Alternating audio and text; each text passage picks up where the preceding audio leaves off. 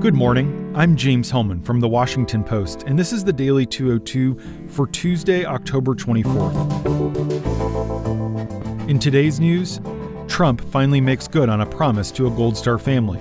Your 401k is safe, and a suspicious government contract has the Interior Secretary on the defensive.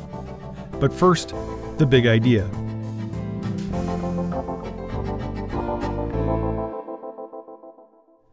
Experts agree that President Trump should not spike the football after victory in Raqqa. Kurdish led forces with significant support and air cover from the U.S. military declared victory last Friday in Raqqa, Syria, which had been the self described capital of the Islamic State for the past four years. Trump has been on a victory lap the last couple days, taking personal credit for the win. He said in a radio interview, quote, ISIS is now giving up.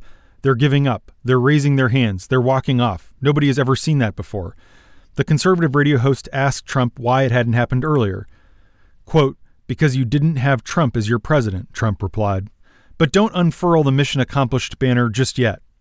Veterans of the war in Iraq caution against declaring that the Islamic State is in its last throes, as Dick Cheney infamously did in May 2005 with the Iraq insurgency.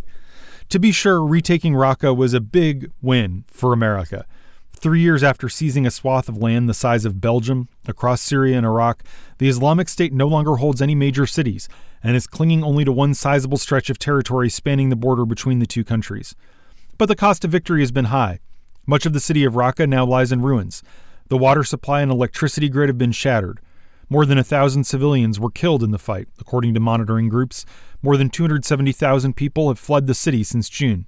Many are camped across a network of poorly supplied displacement camps with little hope of being able to return home anytime soon. More importantly, new conflicts loom. Now that their capital is gone, ISIS will likely shift back toward guerrilla warfare.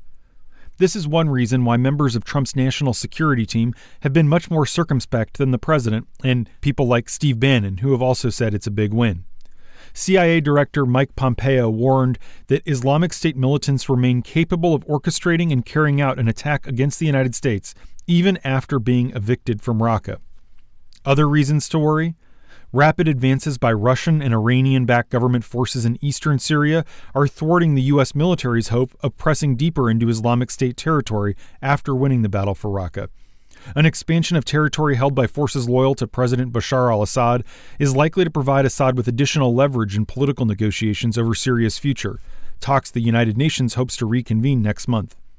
Senator Tom Cotton of Arkansas, a Republican who led an army platoon in Iraq a decade ago, warned yesterday of Iran filling the vacuum left over by the retreat of ISIS, and he worries that Assad's regime in Syria is only going to become stronger.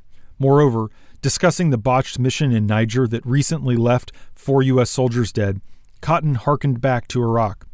He said yesterday that as the actual caliphate falls, one fear that he has is that we may see a growing number of Islamic State cells in places like Africa or Afghanistan or around the world. It's possible you could see some of the most dangerous foot soldiers or high commanders of the Islamic State escaping Iraq and Syria and getting into some of those new safe havens. And that is the big idea. Here are three other headlines that should be on your radar.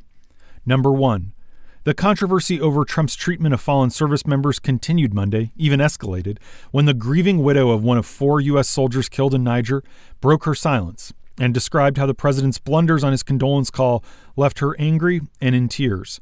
The widow confirmed an account by a congresswoman that Trump had denied last week on Twitter, which is that the president stumbled over her husband's name. In related news, the father of another fallen U.S. soldier finally received the $25,000 that Trump promised him over the phone three months ago.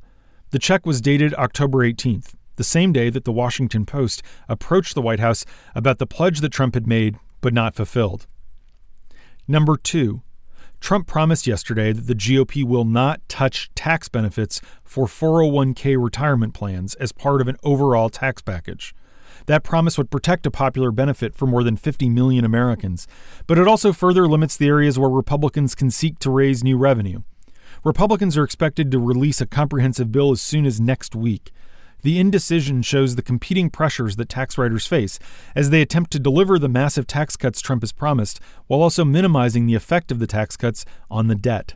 Number three, a $300 million contract to restore Puerto Rico's electric grid was awarded to a tiny for profit company from Interior Secretary Ryan Zinke's hometown in Montana. The contract for Whitefish Energy is an unusual arrangement that's now being scrutinized by Congress. The company had only two employees when Hurricane Maria hit Puerto Rico, but it has now dispatched 280 people to the island, a number that grows daily. Zinke's office said he had no role in Whitefish securing the contract, but an NBC affiliate in Montana quoted the chief executive of the company earlier this month saying he had asked Zinke for help in getting personnel and equipment to the island. The House Committee on Natural Resources is now examining the contract.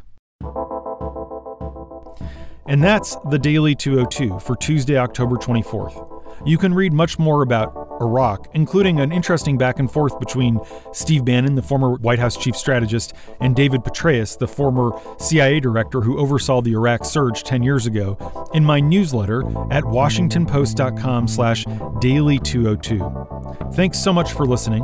I'm James Hohmann, and I'll talk to you tomorrow.